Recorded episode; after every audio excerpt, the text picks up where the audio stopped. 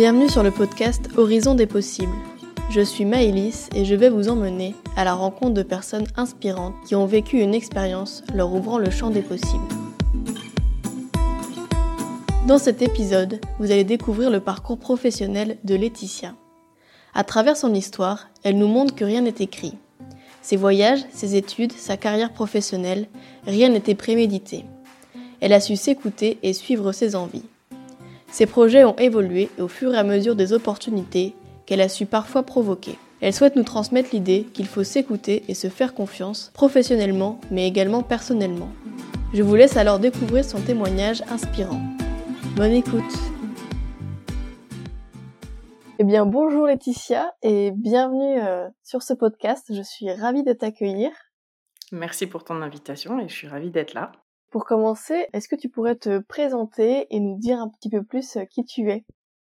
Oui, alors moi je suis donc Laetitia, j'ai 39 ans, je suis maman de deux enfants, mariée et euh, je vis euh, dans la banlieue grenobloise, enfin dans l'agglomération grenobloise. C'est là que je suis née, que j'ai grandi, j'ai pas mal voyagé et je suis souvent partie de Grenoble et puis bah, la vie a fait que j'y suis revenue il y a à peu près trois ans. Voilà, et puis bah, dans la vie, je travaille depuis de nombreuses années dans l'événementiel. Plus récemment, euh, j'interviens en école de commerce euh, et je donne des cours d'anglais. Donc justement, on va revenir sur ton parcours. Est-ce que tu peux nous raconter les différentes étapes de ta vie, de ton parcours qui t'ont permis d'être la personne que tu es aujourd'hui? Alors, euh, du coup, il faut remonter euh, plusieurs années en arrière. Et en fait, il faut remonter au lycée. Donc, très rapidement, au lycée, je m'oriente vers une filière littéraire parce que vraiment, je n'aime pas les maths. les maths ne m'aiment pas. Encore que les maths sont pas le pire. Mais vraiment, voilà, les matières scientifiques, j'ai vraiment du mal. C'est, je sais pas, mon cerveau ne connecte pas. Et par ailleurs, j'ai surtout beaucoup d'attirance pour euh, les langues. Le français, ça me plaît plutôt bien. L'histoire géo, je trouve ça sympa. Donc voilà, assez naturellement, je me dirige donc en filière littéraire. Arrive la fin de la première, je pars en voyage en, camp d'été avec mon cousin et on part en Irlande. Donc c'est un stage avec une association et l'idée c'est de vivre dans une famille, de prendre quelques cours d'anglais et puis aussi d'explorer le pays. Et puis à la base, en fait, on voulait partir en Angleterre et on s'y est juste pris trop tard. Du coup, tous les groupes étaient complets, mais il restait de la place pour l'Irlande. Donc, on n'avait aucun a priori. On s'est dit, bah allez, go. De toute façon, nous, ce qu'on veut, c'est juste partir et passer trois semaines à l'étranger. Donc, nous voilà partis trois semaines en Irlande. Ça se passe super bien. voilà, moi, je trouve que le pays est très sympa, en tout cas pour ce que j'en vois. Et puis, voilà, les vacances s'achèvent. Je continue donc avec une terminale, toujours littéraire, avec option anglais renforcé. Ce qu'il faut savoir, c'est que l'anglais, c'était vraiment une langue qui me plaît, enfin qui m'a toujours plu en fait. Je crois que du plus lointain que je me souvienne, euh, déjà au collège, j'avais eu la chance d'avoir de très bons professeurs et vraiment j'aimais ça et je sais pas, je trouvais ça facile, je pense. Donc euh, la terminale euh, se passe pas trop mal. À ce moment-là, j'ai pas trop d'idées de ce que je veux faire. En tout cas, en début de terminale, je sais pas trop ce que je veux faire. Et puis au fur et à mesure, je me dis, ben, j'aime bien les langues et puis ça pourrait être sympa d'enseigner le, le, français, mais en tant que langue étrangère, parce que voilà, moi j'ai aimé apprendre une autre langue. La terminale touche plus ou moins à sa fin. Je commence à me renseigner vraiment en termes d'orientation, quelles études il faut que je fasse. Et je comprends assez vite qu'il faudrait que je fasse donc ce qui s'appelait à l'époque un DUG, qui a maintenant disparu et qui est devenu une licence en trois ans en fait. Mais à l'époque, je me rends compte qu'il faut que je fasse un DUG, un DUG d'anglais, donc que j'aille à l'université des langues de Grenoble et que j'étudie l'anglais pendant deux ans. Et ensuite, je peux me spécialiser à partir de la troisième année avec une option qui s'appelle FLE, donc c'est français en tant que langue étrangère. Et puis donc là, euh, alors je situe plus trop, mais je pense que c'est plus ou moins vers la fin de terminale. Je me dis bon, euh, si je veux aller faire une fac d'anglais, il faut vraiment que j'arrive avec un super bon niveau pour pas galérer, pour avoir des facilités. J'ai toujours quelques copains euh, en Irlande que je m'étais fait à travers voilà la famille dans laquelle j'avais été l'année d'avant. Et je me dis bah j'ai qu'à partir un an en Irlande. Donc bon, je commence à élaborer un plan. Comment est-ce que je peux partir un an en Irlande? Et très rapidement, je découvre l'opportunité de partir en tant que jeune fille au père. Donc jeune fille au père, c'est de vivre avec une famille, de s'occuper des enfants, d'accomplir quelques tâches ménagères. En gros, on est nourri, logé et blanchi, comme on dit, et puis on perçoit un peu d'argent de poche euh, toutes les semaines. Et du coup, euh, je me dis, bon ben, ça a l'air pas mal, je me renseigne euh, au niveau des organismes. Et puis je finis par monter ce truc-là un peu toute seule, et puis je le présente à mes parents en disant, voilà, l'année prochaine, j'aimerais vraiment faire ça. Mes parents étaient un peu sceptiques, mais bon, au final, ils disent, bah pourquoi pas. Donc, je passe mon bac, je l'obtiens un peu à ras et pâquerettes. Vraiment, je suis hyper motivée par cette, cette option de, partir à l'étranger. Donc, je mets tout en œuvre pour le faire. Et alors, j'ai plus la date en tête, mais en gros, à la fin de l'été, je crois que ça devait être fin août, je pense, me voilà dans un avion pour Dublin, en Irlande, et du coup pour aller travailler dans une famille. Enfin, j'ai déjà pris contact avec la famille, on s'est appelé une ou deux fois, etc. Donc je débarque à Dublin, ils m'attendent à l'aéroport, et puis bah, cette, cette nouvelle aventure commence. Donc c'est avec un organisme, t'es accompagné là-dedans ou tu pars vraiment seul avec une famille que t'as trouvée non, non, je passe par un organisme parce que je veux vraiment pas prendre de risques. Voilà, je veux pas me retrouver dans une situation euh, un petit peu bizarroïde avec une famille qui n'a pas été à un minimum euh, contrôlée entre guillemets. Voilà, je veux m'assurer que j'arrive dans de bonnes conditions et surtout je veux m'assurer que s'il se passe quoi que ce soit avec la famille, j'ai un moyen de me retourner et puis de voilà un interlocuteur qui peut m'aider quoi sur place. Donc je passe par un organisme. Et d'ailleurs à l'époque, en fait, j'aurais peut-être dû préciser que quand même à l'époque, quand je commence à me dire je vais partir à l'étranger pour apprendre l'anglais, au départ, c'est pas l'Irlande que je vise en premier, même si j'ai beaucoup aimé et même si j'ai des amis. Au départ, je vise les États-Unis parce que c'est un pays qui me fascine. Et euh, je me dis, mais je suis sûre que ce serait super d'être là-bas. Alors bon, forcément, je pense que j'en ai une image un peu biaisée par les séries, etc.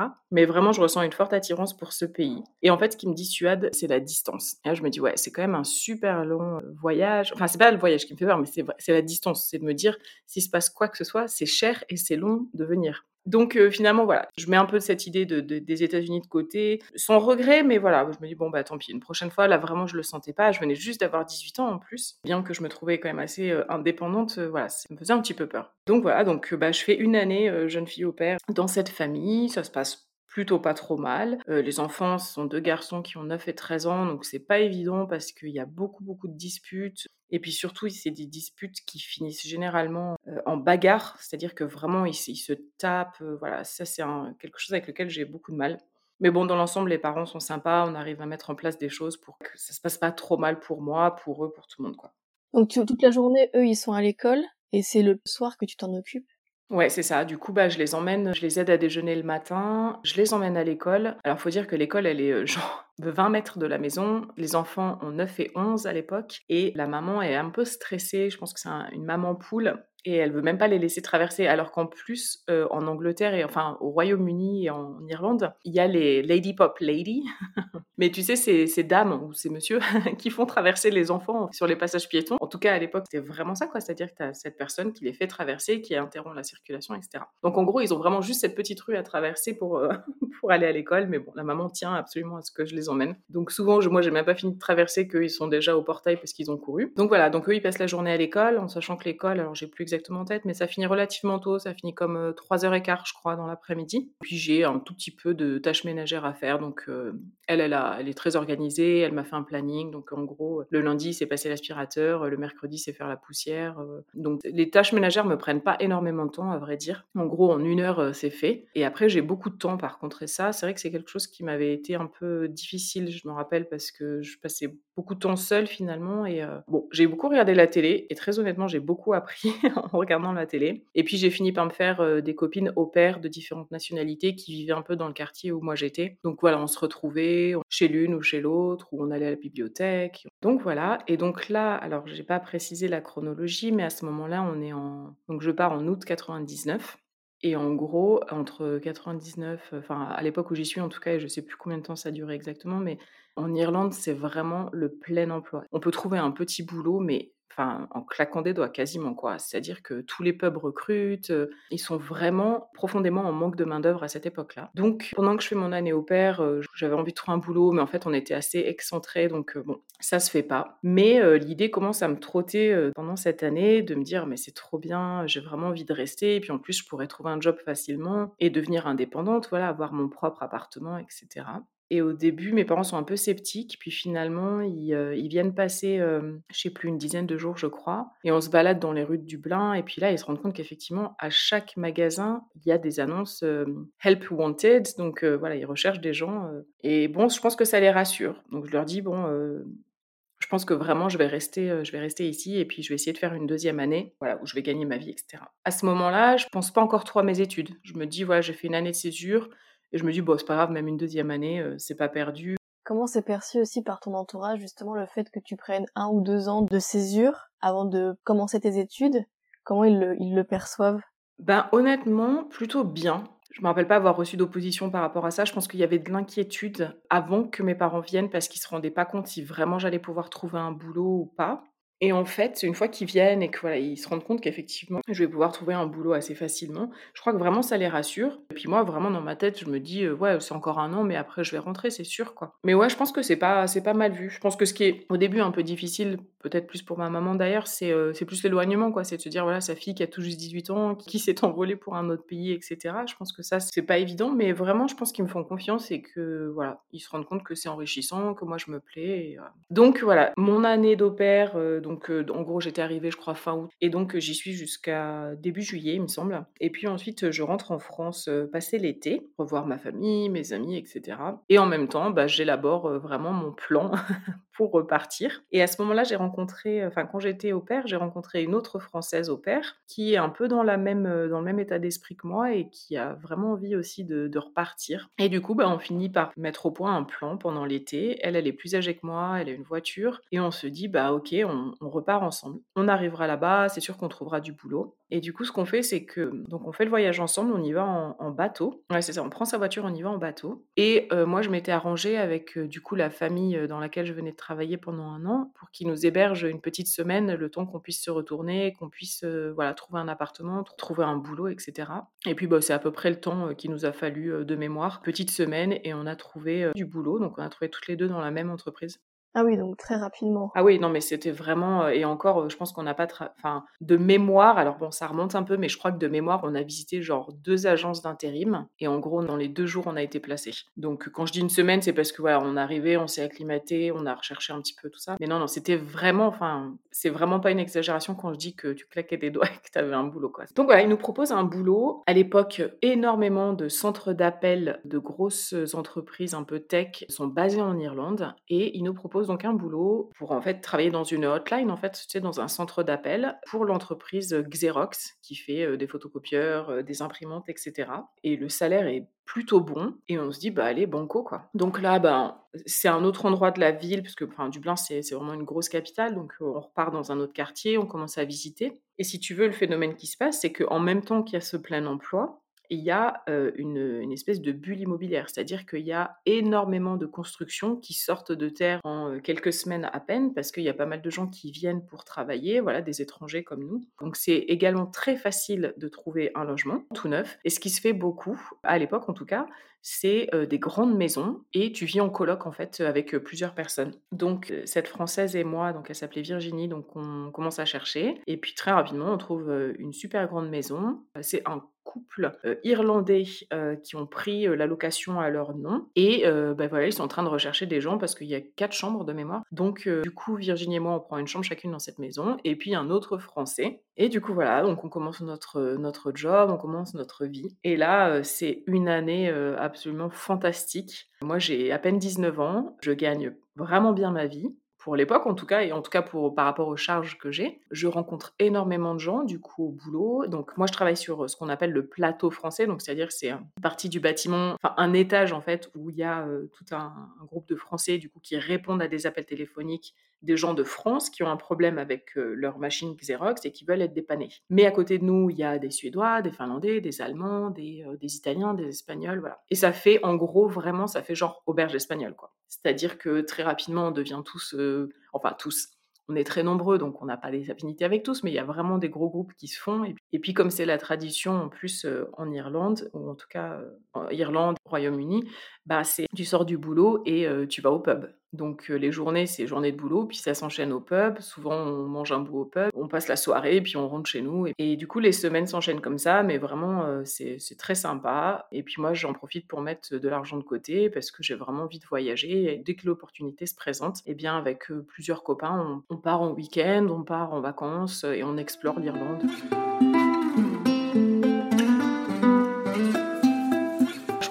Dire bon, cocotte, tu vas avoir 20 ans, c'est bien, tu t'éclates bien là, mais tu peux pas faire ça toute ta vie. Enfin, je savais que voilà, ça me plairait pas toute ma vie en fait. Donc, je commence à me dire qu'il faut que je rentre en France et que finalement, je reprenne des études. Mais quand j'y pense vraiment que je commence à mettre les choses un peu en ordre dans ma tête, je me dis non, mais là, c'est pas possible. Là, je vais pas repartir à l'université sur les bancs de la fac, à être un peu statique, à faire mes heures de cours. Je me vois plus du tout dans ce schéma-là, quoi. Vraiment pas. Je viens de travailler pendant deux j'ai été autonome financièrement, j'ai vécu ma vie. Et là, je, je, me vois pas du tout, quoi, repartir du coup sur ce que j'avais prévu, qui était de faire un duck d'anglais, de faire une fac de langue. Donc, ça commence à me trotter. Je pense que je rentre en France, alors je m'appelle plus bien, mais au début de l'été, je pense. Donc là, on est en 2001, début d'été 2001. Je me sens un petit peu perdue parce que vraiment, je sais plus ce que je veux faire. Et alors, je commence à faire des recherches et je découvre, alors je ne sais plus si c'est le terme ou pas, un organisme, je crois que ça s'appelle le CRIGE. En tout cas, c'est un, c'est un organisme d'État qui aide en fait les jeunes, un peu paumés comme moi à l'époque, à, euh, à s'orienter. Ou c'est peut-être même une conseillère d'orientation dans un CRIGE. Enfin, je ne sais plus, quelque chose comme ça. On voit une conseillère d'orientation et je fais le point avec elle parce que vraiment à ce moment-là de ma vie, je suis perdue. Je sais que je veux pas aller à la fac et ce que je sais, c'est que je veux faire une formation courte, diplômante et de préférence en alternance pour gagner ma vie en fait. Parce que je ne me vois pas revivre au crochet de mes parents. J'ai vraiment besoin de ça. Et donc, de fil en aiguille, lors de cet entretien, on finit par. Euh, bon, on passe en revue plusieurs formations. Elle me demande ce que j'aime, ce que j'aime pas, etc. Et il y a une formation qui me plairait bien, et c'est un BTS assistante trilingue de mémoire. Je crois que ça s'appelait comme ça. Donc, toujours dans les langues quand même. Toujours dans les langues, ouais, parce que ça vraiment, ça m'a jamais quitté. J'adore ça et je me dis non mais enfin ouais, ça doit être super. Donc je me dis bah ouais ouais effectivement, j'aimerais bien faire ça. Donc une fois que j'ai un petit peu cette idée, je me dis bon bah prochaine étape, maintenant il faut que je trouve une école pour faire cette formation et une alternance. Et à l'époque j'ai une, une amie qui vient de changer d'orientation aussi et elle vient de s'inscrire dans une école. Et elle me dit bah écoute, moi je viens de m'inscrire dans cette école, regarde, ils ont peut-être des choses pour toi. Donc je les contacte, je les rencontre mais il me semble que finalement, eux ne proposent pas cette formation assistante trilingue, mais ils me parlent des autres formations et me disent, bah, il y a un BTS action commerciale, vous pourriez travailler dans une entreprise internationale, du coup vous auriez l'aspect langue. Et puis sur le coup, ça me déplaît pas, je me dis pas, ouais, pourquoi pas, bon, j'y réfléchis un peu. Et puis finalement, j'étudie un peu voilà le cursus, quoi, euh, les matières qui sont enseignées dans ce BTS-là, et je me dis, bah ouais, allez, pourquoi pas. Et ils me disent, en plus, euh, on a même une alternance pour vous, il y a une, jeune start-up grenobloise qui cherche quelqu'un pour être assistante marketing. Euh. Donc je rencontre l'entreprise également. Je passe un entretien, ça se passe très très bien. Et du coup, septembre donc 2001, je commence le BTS et l'alternance dans cette entreprise. Et à ce moment-là, j'ai vraiment aucune notion de ce qu'est le marketing. Enfin, je suis très très novice. Mais voilà, après, je suis quelqu'un d'assez dynamique et j'aime bien, voilà, je m'investis assez rapidement dans le projet. Donc, les missions que je fais en entreprise au début, bah, c'est de faire des plaquettes, c'est de créer des petites étiquettes. Voilà, c'est plein de petits supports de communication. Il y a tout à mettre en place. Et du coup, la mission me plaît bien. Donc, je suis partie pour un BTS, donc pour deux ans. Et donc, parmi toutes les tâches que j'ai à accomplir, un jour, l'entreprise décide de participer à un congrès, un gros congrès européen qui se tient à Amsterdam. Et donc moi, je ne sais pas du tout ce que c'est organiser un événement, mais du coup, je suis très proactive, très enthousiaste, et du coup, je suis très contente de bosser sur un nouveau projet, parce que je commence en plus un peu à me lasser de, tu as des brochures et des étiquettes. Me voilà euh, en charge de l'organisation de, de, ce congrès, vraiment de notre participation au congrès. Et on élabore toute une stratégie, euh, faire des photos avec un photographe, et puis du coup, moi, je réserve le stand, et puis je commande un stand, et puis on fait nos visuels, et j'organise vraiment tout de A à Z. Donc là, vraiment, tu découvres le monde de l'événementiel. Je découvre le monde de l'événementiel, mais surtout, je me découvre une passion. C'est-à-dire que c'est un coup de foudre professionnel, quoi. Et vraiment, je sais pas, c'est la révélation, quoi. Je me dis, mais c'est génial ce truc, j'adore faire ça. Et vraiment, je m'éclate et je sens que ça me fait vibrer, quoi. Je suis hyper contente de me lever tous les matins pour faire ça et tout. Et là, vraiment, c'est le moment, je pense, qui va être déterminant dans ma, ma carrière parce que euh, c'est ça que je veux faire, quoi. En fait, c'est ça que je veux faire, mais tous les jours plus envie de faire des brochures, j'ai plus envie de faire autre chose. C'est trop génial. Donc tu vas quand même au bout de ton BTS Oui, oui, tout à fait. Donc là, je, finis mon BTS. Et donc, dans mon esprit, quand je commence ce BTS, comme je le disais, c'était formation courte, diplômante, professionnalisante. Et du coup, euh, entre-temps, j'ai rencontré quelqu'un. Et euh, ce quelqu'un vit à Aix-en-Provence. Donc à la fin de mon BTS, euh, je décide de le rejoindre à Aix-en-Provence. Et là, je me mets en, quête ben, d'un nouveau travail. Vraiment, je cherche quelque chose dans l'événementiel. Et puis, ben, je trouve pas. Et je suis pas non plus du genre à rester au chômage, donc j'élargis un petit peu mon spectre de recherche et je finis par trouver un job de assistante commerciale dans une entreprise dans, la robotique. Donc bon, bah, je commence cette, cette nouvelle vie dans cette nouvelle ville et avec ce nouveau boulot. Et ce boulot, en fait, très rapidement, ne me convient pas trop, en fait. Non, pas très rapidement, j'exagère, mais je sais pas, quand même au bout de six mois, je commence à me lasser parce qu'en gros, mes missions, c'est de d'établir des devis, d'établir des factures, de réceptionner les commandes de clients. Et en fait, nos clients à l'époque, ce sont euh, Caterpillar, les chantiers de Saint-Nazaire, et ils commandent, ils commandent des pièces détachées en fait. Et donc, moi, j'ai un grand stock en bas de l'entreprise. Et en gros, je vais dans le stock et je, dois faire des petites pochettes avec genre 10 euh, petits joints. Mais c'est vraiment des pièces détachées, euh, vraiment trop terre à terre. Aucun aspect créatif, aucun aspect euh, organisationnel, un petit peu, si tu veux, quand je fais les inventaires ou que j'organise les, stocks. Mais je me dis, non, mais c'est pas possible, en fait. Je me sens, là, je me sens partir dans un truc où je me sens malheureuse. Là, je me dis, non, c'est, enfin, c'est pas ça que je veux faire, quoi. C'est pas ça qui m'anime dans la vie. Donc tu rebondis, tu pars sur autre chose, sur un nouveau travail? Ben, je commence du coup en fait à rechercher autre chose. Et en fait, au fil de mes recherches, je me rends compte que tous les postes qui pourraient être plus intéressants, alors il n'y a toujours pas beaucoup de postes dans l'événementiel à ce moment-là, mais en tout cas des postes qui seraient un petit peu plus créatifs, marketing, communication, ben, la plupart des postes, ils demandent un bac plus 3, voire plus en fait. Et moi, j'ai qu'un bac plus 2 à l'époque. Et là, je me motive, je me dis, bon, écoute, euh, ben, s'il faut un bac plus 3, ok, je vais faire un bac plus 3, pas de souci. Je suis assez déterminée dans la vie et je suis assez fonceuse. Et le travail me fait pas peur. Donc, euh, je suis toujours à Aix-en-Provence. Je m'inscris dans une école de commerce à Aix-en-Provence. Qu'à cela ne tienne, je vais faire un bac plus 3. Donc, je commence euh, cette fameuse licence en marketing communication et ça se passe super bien. C'est une formation sur deux jours, enfin, c'est deux ou trois jours par semaine. Et voilà, à côté, ça nous laisse l'opportunité de trouver un boulot ou quoi. Ah, c'est pas en alternance cette fois-ci Non, cette année-là, elle n'est pas en alternance. Et moi, je voulais trouver un petit boulot, mais bon, la vie a fait que ben, j'ai eu un accident en fait de voiture. Euh, et en fait, je me retrouve assez excentrée de, du centre-ville d'Aix-en-Provence. Du coup, je suis dans l'incapacité euh, financière de me racheter une voiture. Et du coup, ça complique énormément ma possibilité de trouver un boulot à côté, parce qu'il y a genre trois bus par, par jour dans, cette, ce petit village où je vis. Et ça se passe plutôt bien. Vraiment, je suis contente de, de, voilà, de, on est une petite classe, on a des profs qui sont vraiment très très intéressants. Et le prof principal, qui était le prof de, de, marketing, je sais pas, je pense au deuxième semestre, commence à nous dire ouais, mais alors du coup, si vous envisagiez de faire un master, de continuer, faites un bac plus 4 et bac plus 5, c'est quand même vachement bien. Et encore une fois, moi à l'époque que je suis toujours là, non mais moi je veux faire vite et court et puis je veux bien gagner ma vie quoi.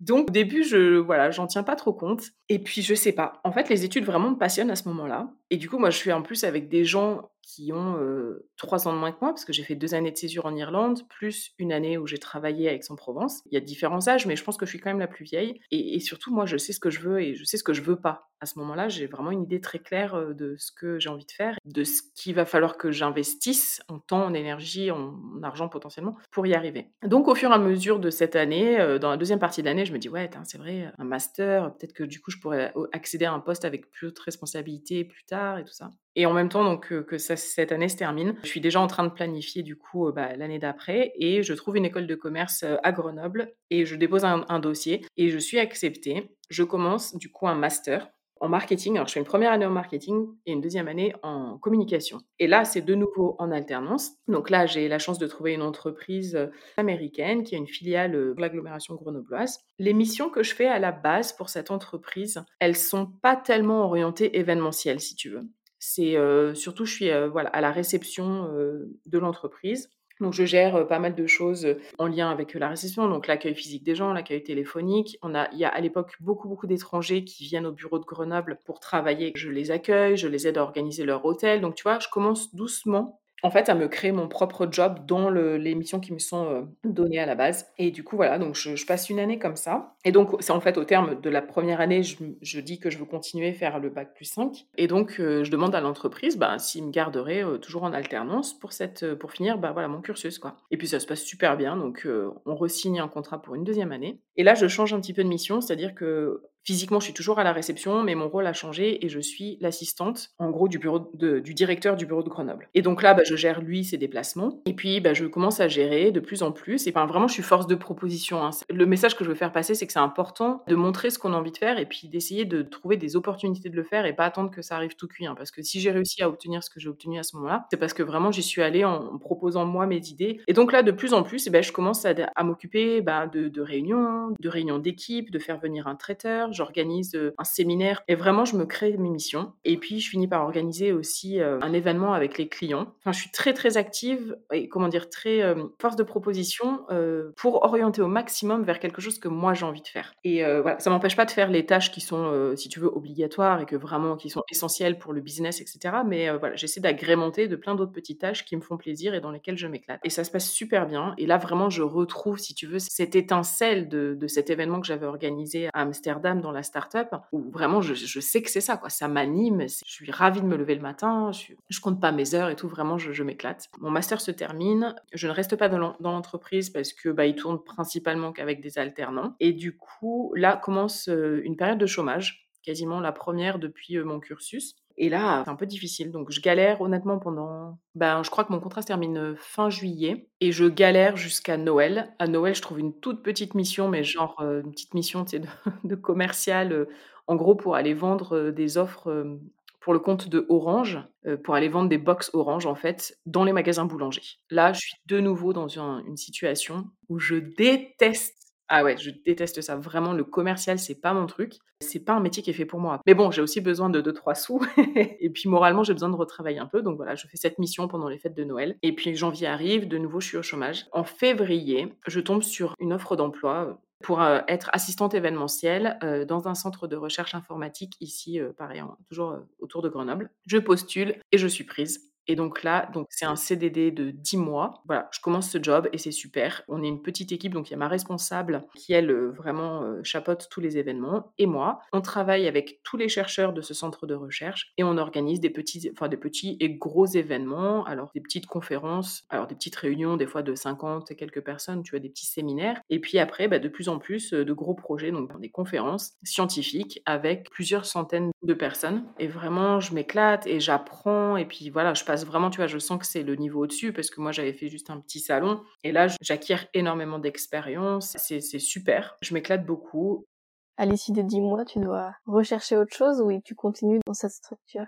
Alors, ce centre de recherche, c'est dans la fonction publique. Donc, en gros, ils décident d'ouvrir un poste. Et ce poste, il est ouvert à niveau bac, je crois. Et en gros, même si moi j'ai un bac plus 5, le, le fait qu'ils ouvrent ça à niveau bac, ce que ça veut dire, c'est que tu es plafonné au niveau du salaire. Commence à me dire qu'ils vont ouvrir ce poste-là, euh, je sais plus, on est peut-être à 2-3 mois de la fin de mon CDD. Et bon, moi, je tergiverse un peu. Est-ce que j'aurai envie de me positionner quand ce sera ouvert ou pas? Je sais pas. Et en fait, euh, bah, la vie a décidé pour moi, le destin, euh, parce que une personne qui travaillait donc dans ce centre de recherche et qui est partie quelques mois auparavant dans une autre entreprise du privé envoie un message à une amie commune en disant on recherche une assistante événementielle, est-ce que tu connais quelqu'un? Et du coup, cette, cette, amie commune me fait passer l'annonce en disant bah, regarde, il y a cette offre qui s'est ouverte. Et du coup, bah, là, je décide de postuler parce que c'est dans le privé, que du coup, voilà, c'est moins plafonné, etc. Donc, je postule. Et en fait, d'ailleurs, je suis prise avant que mon CDD se termine. Et du coup, voilà, donc je commence cet autre job. En fait, euh, sur le papier, c'est marqué assistante événementielle, mais en gros, généralement, quand tu es assistante, ça veut dire qu'il y a comme un directeur au-dessus de toi. Sauf qu'en fait, moi, j'arrive dans cette entreprise. Il y a un directeur qui est un,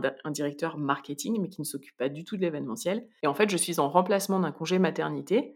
Sauf que cette personne est déjà partie en congé maternité, donc il n'y a aucune passation. Même le directeur marketing qui est là, ça fait pas longtemps qu'il est dans l'entreprise. Et en gros, vu que la personne avant moi, enfin celle qui est partie en congé maternité, Audrey, elle gérait tout en autonomie, le directeur, il est très peu au courant de ce qui se passe. Donc, c'est à la fois un peu stressant, mais aussi très stimulant, parce que moi, ce genre de situation ne me fait pas peur. Et en gros, bah, j'apprends sur le tas, pareil, quoi. Je, prends les dossiers comme ils arrivent. Et... et donc là, de nouveau, on travaille avec des chercheurs, sauf que du coup, je suis quand même du côté privé. Et on les aide à organiser des conférences scientifiques, donc des conférences qui durent des fois 5-6 jours avec plusieurs centaines de personnes. Et voilà, et là de nouveau, bah, je m'éclate. Je suis exposée à plein de, de secteurs de recherche différents, dans l'informatique, dans la bio, dans les sciences humaines. J'ai plein d'interlocuteurs différents, j'ai plein de clients, pas vraiment des clients, mais des partenaires un peu différents à ce moment-là, mais c'est même plus euh, dire, c'est déjà une évidence depuis longtemps que, c'est ce que j'aime faire et que je suis passionnée de, ce métier-là. Donc, au départ, je signe donc un CDD pour un remplacement congé maternité, puis finalement, en fait, le service grandit et il y a de plus en plus de, de demandes. Donc, quand Audrey rentre de congé maternité, finalement, moi, il me garde et je signe un CDI à ce moment-là.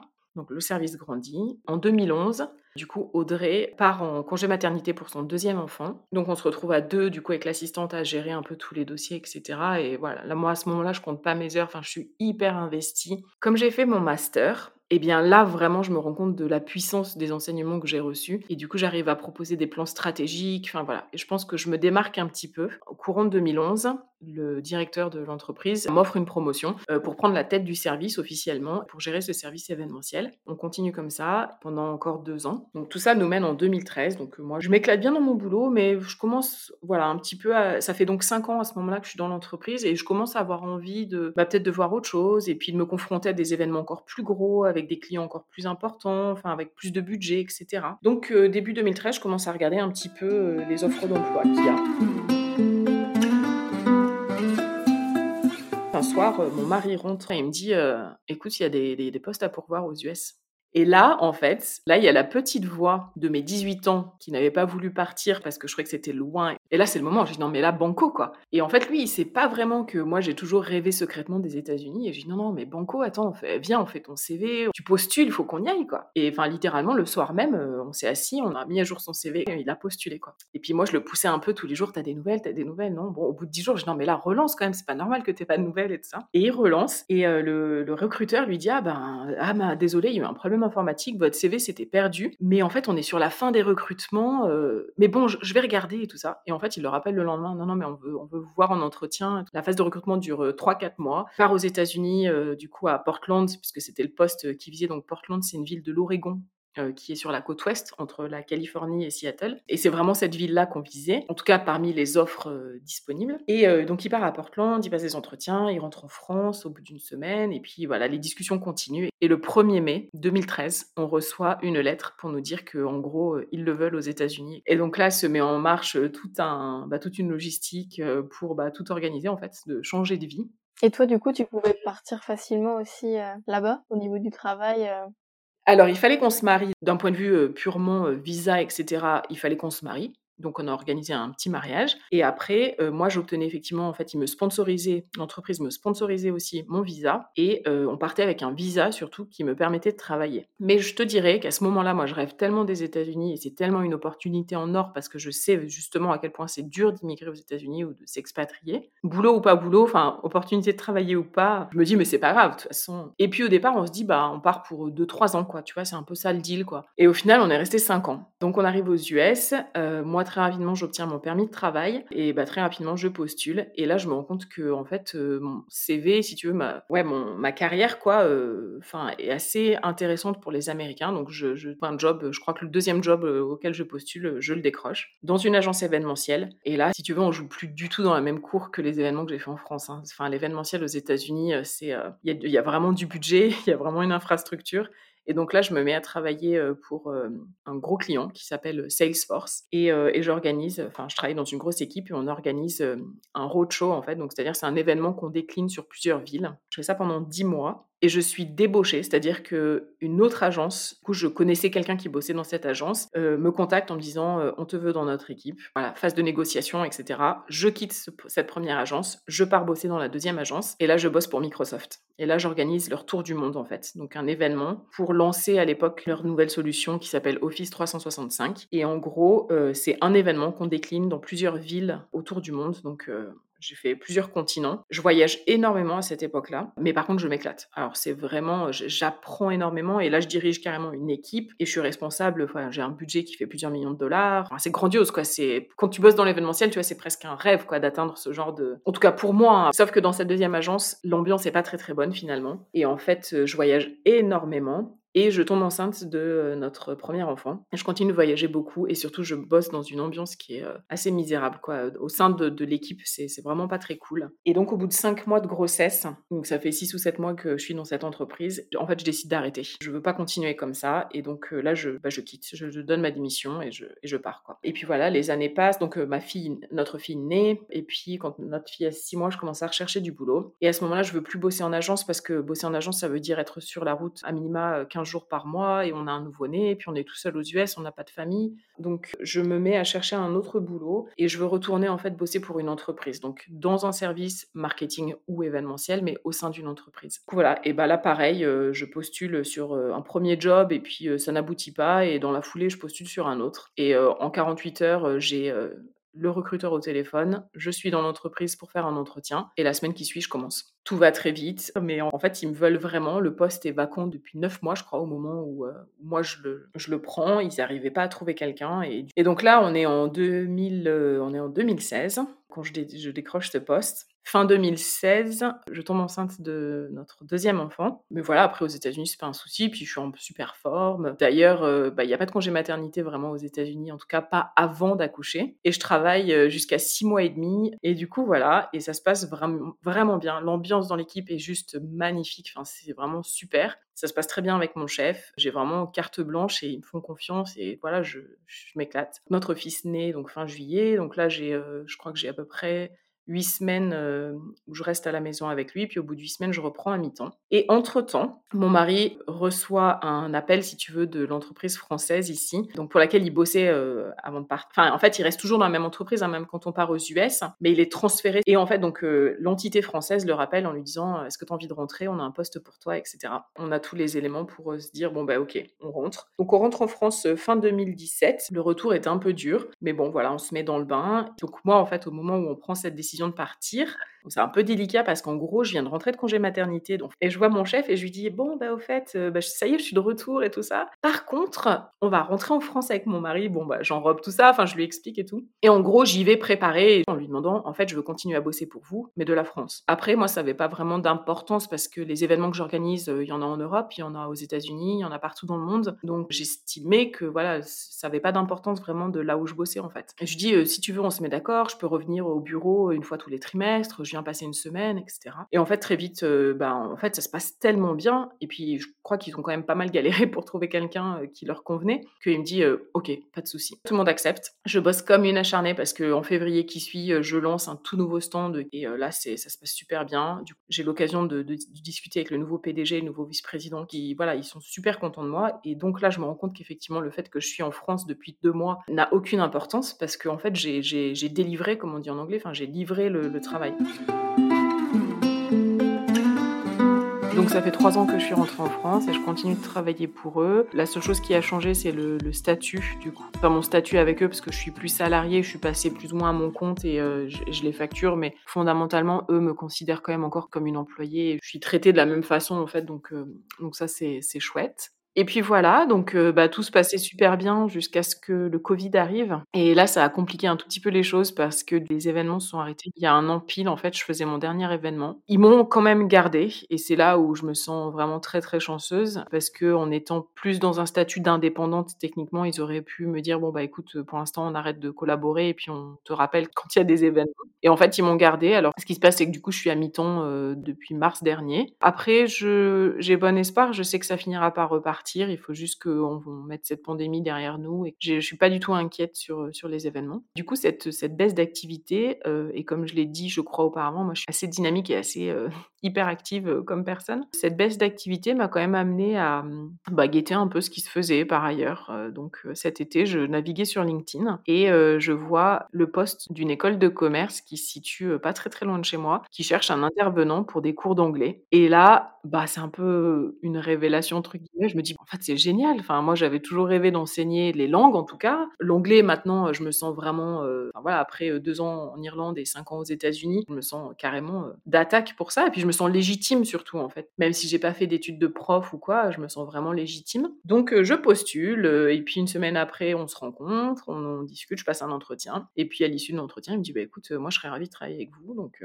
pas de souci. Et donc, depuis octobre de cette année, donc, enfin, de l'année dernière, 2020, j'ai commencé donc à enseigner donc à des bac plus 1, bac plus 3 et bac plus 4. Je m'éclate vraiment. Je dirais que j'ai eu la chance de faire quelques cours en présentiel et vraiment là j'ai adoré. Le distanciel c'est difficile. Je sais que c'est difficile pour les étudiants mais c'est vraiment aussi difficile pour, euh, pour les profs. Ça c'est un petit peu le petit grain de sable qui fait que je pense que l'expérience n'est pas aussi euh, appréciable que ça pourrait l'être en, en présentiel. Mais vraiment, j'adore ça, quoi. Et puis tu reviens un peu à ton projet euh, de départ. Quand tu as fini tes études, enfin ton lycée, c'était un peu ce que tu avais en tête d'être prof de langue. Exactement. Tu vois, j'ai presque l'impression que la boucle est bouclée, même si elle l'est pas parce que parce que voilà, je, je me dis pas que ça y est, je, vais finir ma carrière comme ça, etc. On verra. En fait, je reste toujours très ouverte aux opportunités. C'est vraiment quelque chose qui m'éclate bien et que j'espère continuer de faire même après que les événements reprennent et que j'arriverai à dégager du temps pour les deux et à m'organiser. Donc là, on vient d'entendre ton parcours dans sa globalité. Est-ce que tu pourrais nous dire une expérience, que ce soit professionnelle ou personnelle, qui t'a permis de vraiment te connaître, de te découvrir et qui a vraiment été pour toi l'expérience clé, on va dire, de, ton parcours?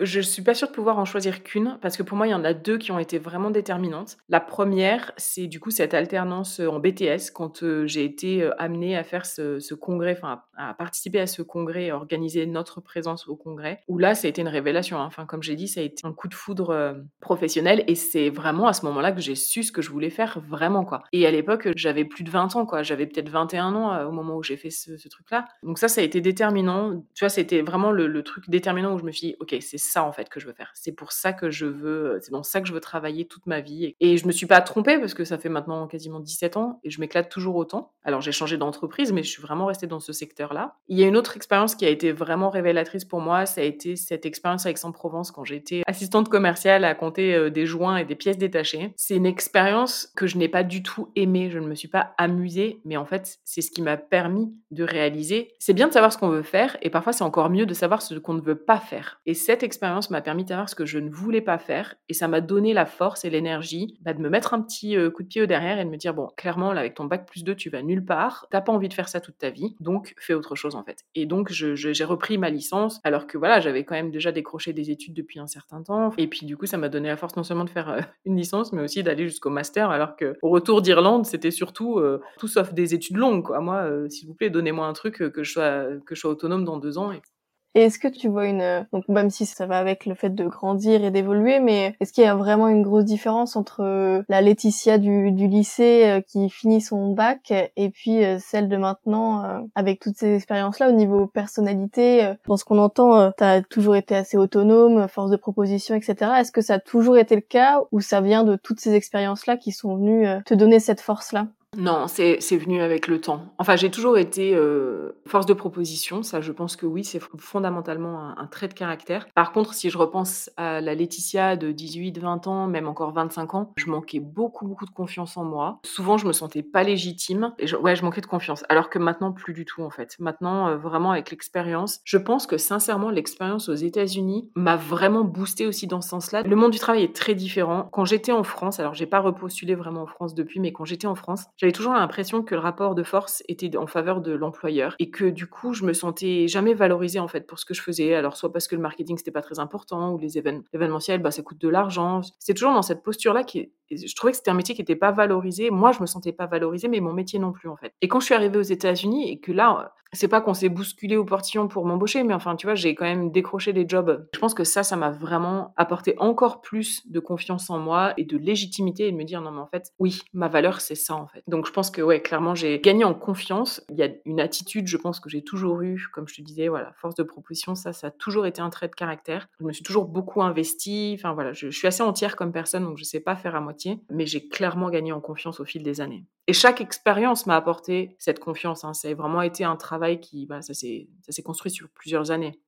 Et alors du coup, un jeune qui serait un peu perdu dans ses études, à pas savoir ce qu'il a envie de faire comme métier ou comme projet, qu'est-ce que tu aurais envie de lui dire?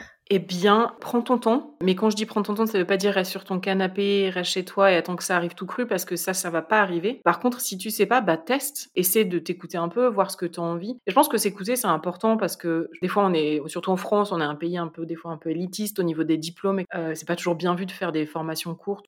Mais essaie de t'écouter, de voir ce que tu penses qui te fait vibrer. Et puis si vraiment tu trouves pas, bah je sais pas, peut-être euh, expose-toi à différents métiers, va faire des petits jobs, par-ci par-là, parce que tu vas forcément finir par trouver ta voix. Alors je pense que des fois il y a des gens qui savent pas parce que peut-être qu'on n'est pas assez exposé plus jeune au métier, donc on ne sait pas trop finalement. Et puis je pense qu'il y a des personnes peut-être qui se censurent dans ce qu'ils ont envie de faire, c'est-à-dire qu'ils auraient très envie de faire ça, mais peut-être que c'est mal vu dans leur famille, peut-être que peut-être qu'ils pensent qu'ils n'ont pas les moyens financiers ou intellectuels ou quoi que ce soit. Et en fait je pense que essayer de s'écouter, essayer de tester différents trucs parce qu'il y a forcément quelque chose qui est fait pour chacun d'entre nous et il faut le trouver et il faut pas lâcher en fait. L'idée de ce podcast, c'était d'aborder plein d'issues possibles et plein de manières d'arriver à notre projet, de se découvrir en tout cas. On a entendu toutes tes expériences. Est-ce que tu as eu un projet maintenant, un nouveau projet dans lequel tu as envie de te découvrir, que tu souhaites réaliser? Qu'est-ce que c'est la suite de ton parcours? Je sais pas si c'est une suite ou si c'est euh, un à côté, parce que du coup là, je me suis lancée aussi dans l'aventure euh, podcast et, euh, et ça, ça m'anime énormément. Tu vois, j'ai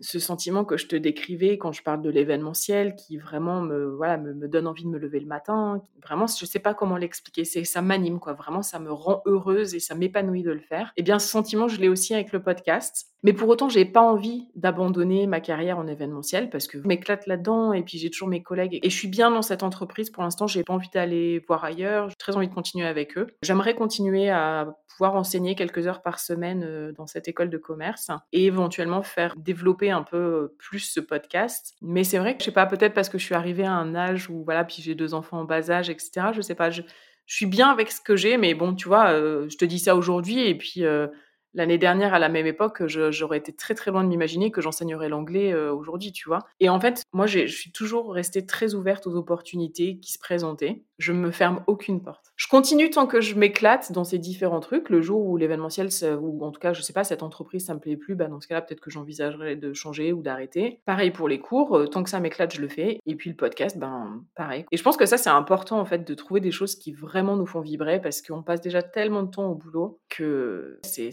important de faire quelque chose qui nous plaît vraiment parce que du coup, c'est épanouissant, je trouve. Merci de nous avoir partagé ton histoire. Avec grand plaisir. Puis j'espère que ça va donner des idées à d'autres personnes. Mais en tout cas, ouais, il n'y a pas de parcours tout tracé. Il faut des fois juste être attentif aux opportunités qui se présentent à nous et suivre son instinct. Bah, merci pour ce beau message. Merci Maëlys.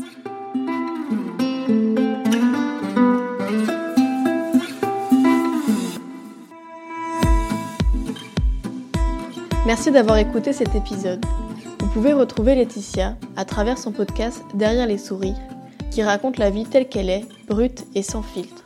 Si vous souhaitez soutenir mon podcast, n'hésitez pas à vous abonner et à laisser un commentaire sur votre plateforme d'écoute. En attendant le prochain épisode, vous pouvez me retrouver sur Instagram à Horizon des possibles. N'hésitez pas à venir y partager vos expériences. À bientôt!